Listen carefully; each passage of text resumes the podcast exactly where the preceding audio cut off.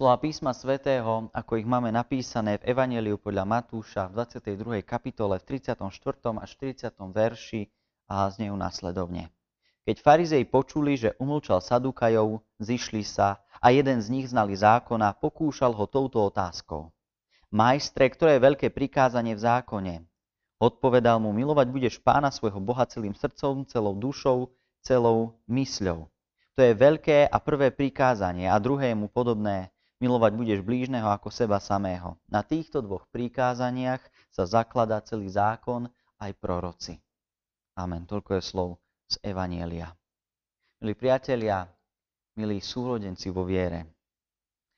Ako otázka o peniazoch z minulého týždňa, aj tá dnešná z 22. kapitoly Evanielia podľa Matúša je takou podpichovačnou otázkou, namierenou na preskúšanie pána Ježiša a pred inými. Stretali sa tu pokusy farizejov a sadukajov. Ježiša sa snažili chytiť do pasce slov. Práve dobre naložil sadukajom, keď, ich, a, vy, keď im vyvrátil ich podrývačné reči o zmrtvých vstaní. Oni totiž skriesenie neučili, ani v neho neverili. Farizeji ako iná židovská skupina s dôležitým postavením sa snáď vo svojej duchovnej píche práve nazdávali. Sadukajov ponížil, možno ten ich, ich Ježiš umlčal, ale na nás, na nás nemá.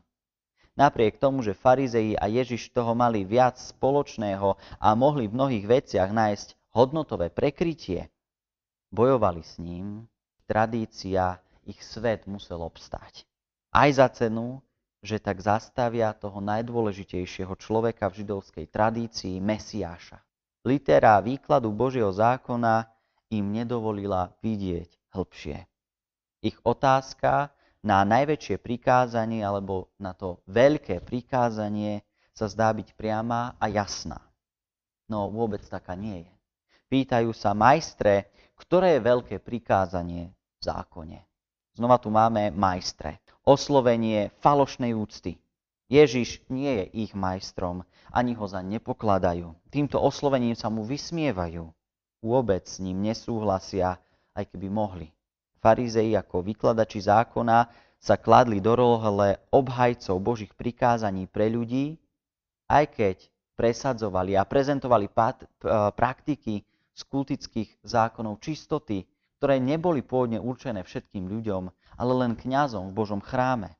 Ich dôrazy a záujmy sa celkom nezhodovali so záujmami mnohých bežných ľudí. Ježiš taktiež vykladal Boží zákon. No s jasnosťou a zámerom aj na potreby ľudí, aj na potreby ľudí na okraji. A tu bol zásadný rozdiel medzi Ježišom a farizejmi. Ježiš vykladá obsah. Farizeji často zostávajú pri povrchu. Zákon pre ľudí Ježiš vidí ako pomoc. Nie zákon pre zákon ako sudca. To z Ježiša urobilo silný hlas a ohrozenie autority a popularity farizejov tej doby. Farizeji zdôrazňovali svoj výklad tradície ako svoje vyjadrenie lásky k Pánu Bohu a ich vernosť veľkému prikázaniu lásky Pánu Bohu z 5. knihy Mojžišovej zo 6. kapitoly, z ktorej aj Ježiš vo svojej odpovedi citoval. Ak by donútili Ježiša priznať, že najväčšie prikázanie je práve milovať Boha, mohli by vyhlásiť, že mali celý čas pravdu, umlčali by tak Ježiša a postavili svoj vplyv na piedestál. Ak odmietne práve toto prikázanie, môžu ho obviniť zo svetokrádeže. Ježiš však potvrdzuje, že práva nábožnosť sa nedá stlačiť do jedného prikázania. Ježiš cituje z tej 5. knihy Mojžišovej Milovať budeš pána svojho Boha celým srdcom, celou dušou a celou mysľou. Vraví, to je prvé a veľké prikázanie. A druhé je mu podobné. Evangelista ukazuje, že vo veci je viac. Jedno veľké prikázanie je málo. Je potrebné ho doplniť. Je potrebné ho vysvetliť. Je potrebné aj druhé tu cituje Ježiš z 3. knihy Mojžišovej z 19. kapitoly. Miluj blížneho ako seba samého. Zatiaľ, čo prvé prikázanie reprezentuje akúsi vertikálnu dimenziu viery, ľudsko-božský vzťah, druhé prikázanie reprezentuje horizontálnu dimenziu viery, ľudsko-ľudské vzťahy. Druhé s prvým súvisia. Ježiš ich ukazuje spolu, aby farizejom ukázal, v čom sa mília. Sám Ježiš vie, že láska k Bohu nie je to jediné, o čo Pánu Bohu ide. To by nestvoril človeka do spoločenstva ľudí. Druhé prikázanie, ktoré spomína milujte blížneho ako seba samého, toto Božie prikázanie sa stavia na základy prvého. Láska k blížnemu je pre Ježiša manifestovanie prvého prikázania lásky k Bohu. Zatiaľ, čo láska k blížnemu je postavená na láske k Pánu Bohu, láska k Pánu Bohu bez lásky k blížnemu nie je úplná. Milovať blížneho je do veľkej miery skutok lásky k Bohu, v obraz ktorého sú blížni stvorení. Nikto nemôže tvrdiť, že miluje Boha, ak nerobí všetko, čo je v jeho silách, aby miloval blížneho. Pravá schopnosť dosiahnuť horizontálnu dimenziu lásky vychádza zo schopnosti rozumieť tej vertikálnej dimenzii lásky. Ak by Ježiš zdôrazňoval len lásku k Pánu Bohu, podkopával by podstatu misie. Chýbal by tak dôvod, motivácia lásky k blížnemu a naopak by chýbal prejav lásky k Bohu. Ak nás láska k Bohu netransformuje aj do lásky k blížnemu, blízkemu či vzdialenému, alebo nám v nej zabraňuje, je naše vyznávanie, spievanie nábožných piesní či tradičná zbožnosť len akousi fasádou.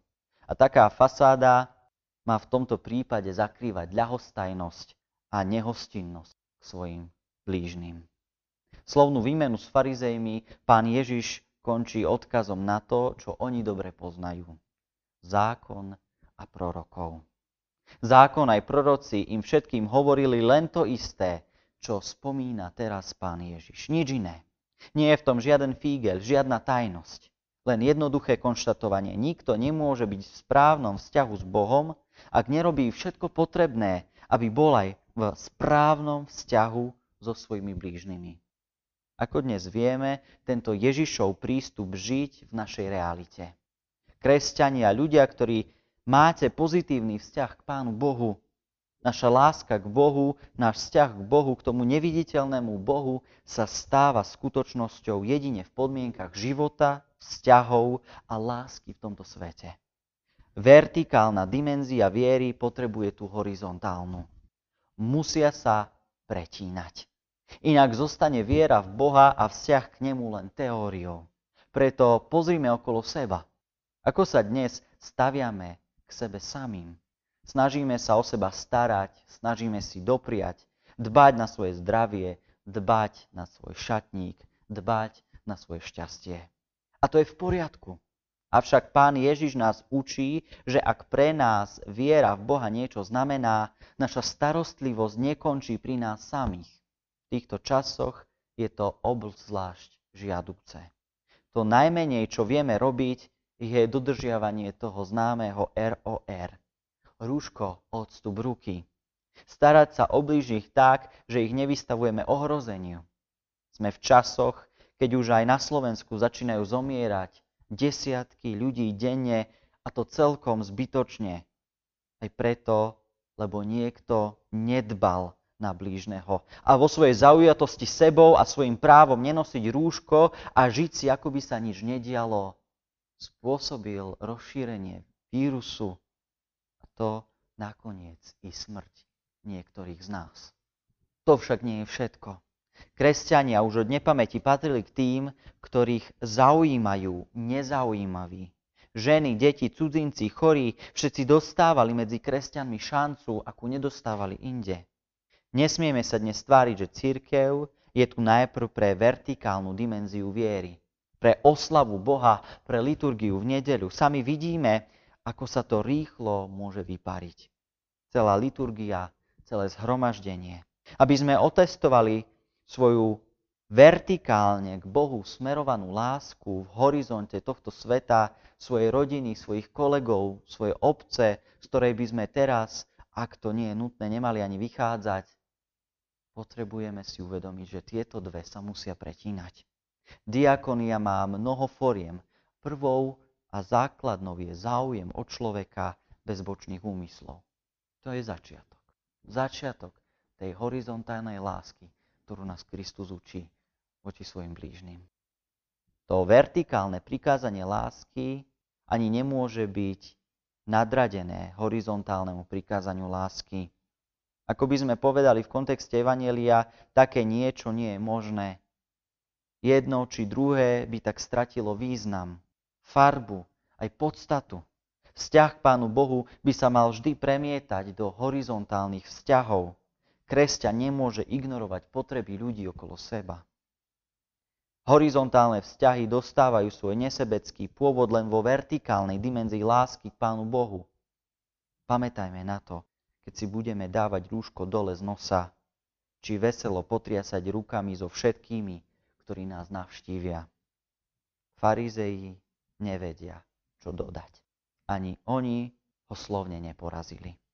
Neporážajme Kristovú lásku k nám nesprávnymi postojmi dôrazom na jednu formu lásky. Láska ide do kríža. Naplňa sa tam, kde sa ramená toho kríža pretínajú vo svojej horizontálnej i vertikálnej línii. A keď si predstavíme kríž, na ňom vysel a zomieral Kristus. Prejav skutočnej lásky Boha k ľuďom a človeka k ďalším ľuďom. Amen. Modlíme sa. Stvoriteľ sveta Bože, keď sa chystám výjsť do sveta, pomôž mi v nosení rúška vidieť znaky Tvojej sviatosti. Nech je viditeľným znakom neviditeľnej milosti. Jasný a viditeľný spôsob prejavovania takej lásky voči blížnemu, akú mám k sebe samému. Kristus, Syn Boží, Keďže moje pery budú zakryté, odkry ľuďom moje srdce, nech vidia, že sa usmievam. V radostných vrázkach okolo mojich očí, keďže môj hlas môže byť tlmený, pomôž mi hovoriť jasne, nie len mojimi slovami, ale mojimi skutkami. Duch Svetý, keď sa gumička z rúška dotkne mojich uší, pripomeň mi, že mám pozorne a so záujmom počúvať všetkých, ktorých stretnem. Nech je to jednoduchý, nech tento jednoduchý kúsok látky je štítom a zástavou. A každý nádych, ktorý ochráni, nech je naplnený Tvojou láskou. Tvojom trojedinom mene a v takej láske prosím, nech sa tak stane. Nech sa tak stane. Oče náš, ktorý si v nebesiach, posved sa meno Tvoje, príď kráľovstvo Tvoje, buď vôľa Tvoja, ako v nebi, tak i na zemi. Chlieb náš každodenný daj nám dnes a odpúsť nám viny naše, ako aj my odpúšťame vinníkom svojim. I neuvod nás do pokušenia, ale zbav nás zlého, lebo Tvoje je kráľovstvo i moc i sláva na veky. Sláva Bohu Otcu i Synu i Duchu Svetému, ako bola na počiatku, i teraz, i vždycky, i na veky vekov. Amen. Milí priatelia, na záver príjmite požehnanie.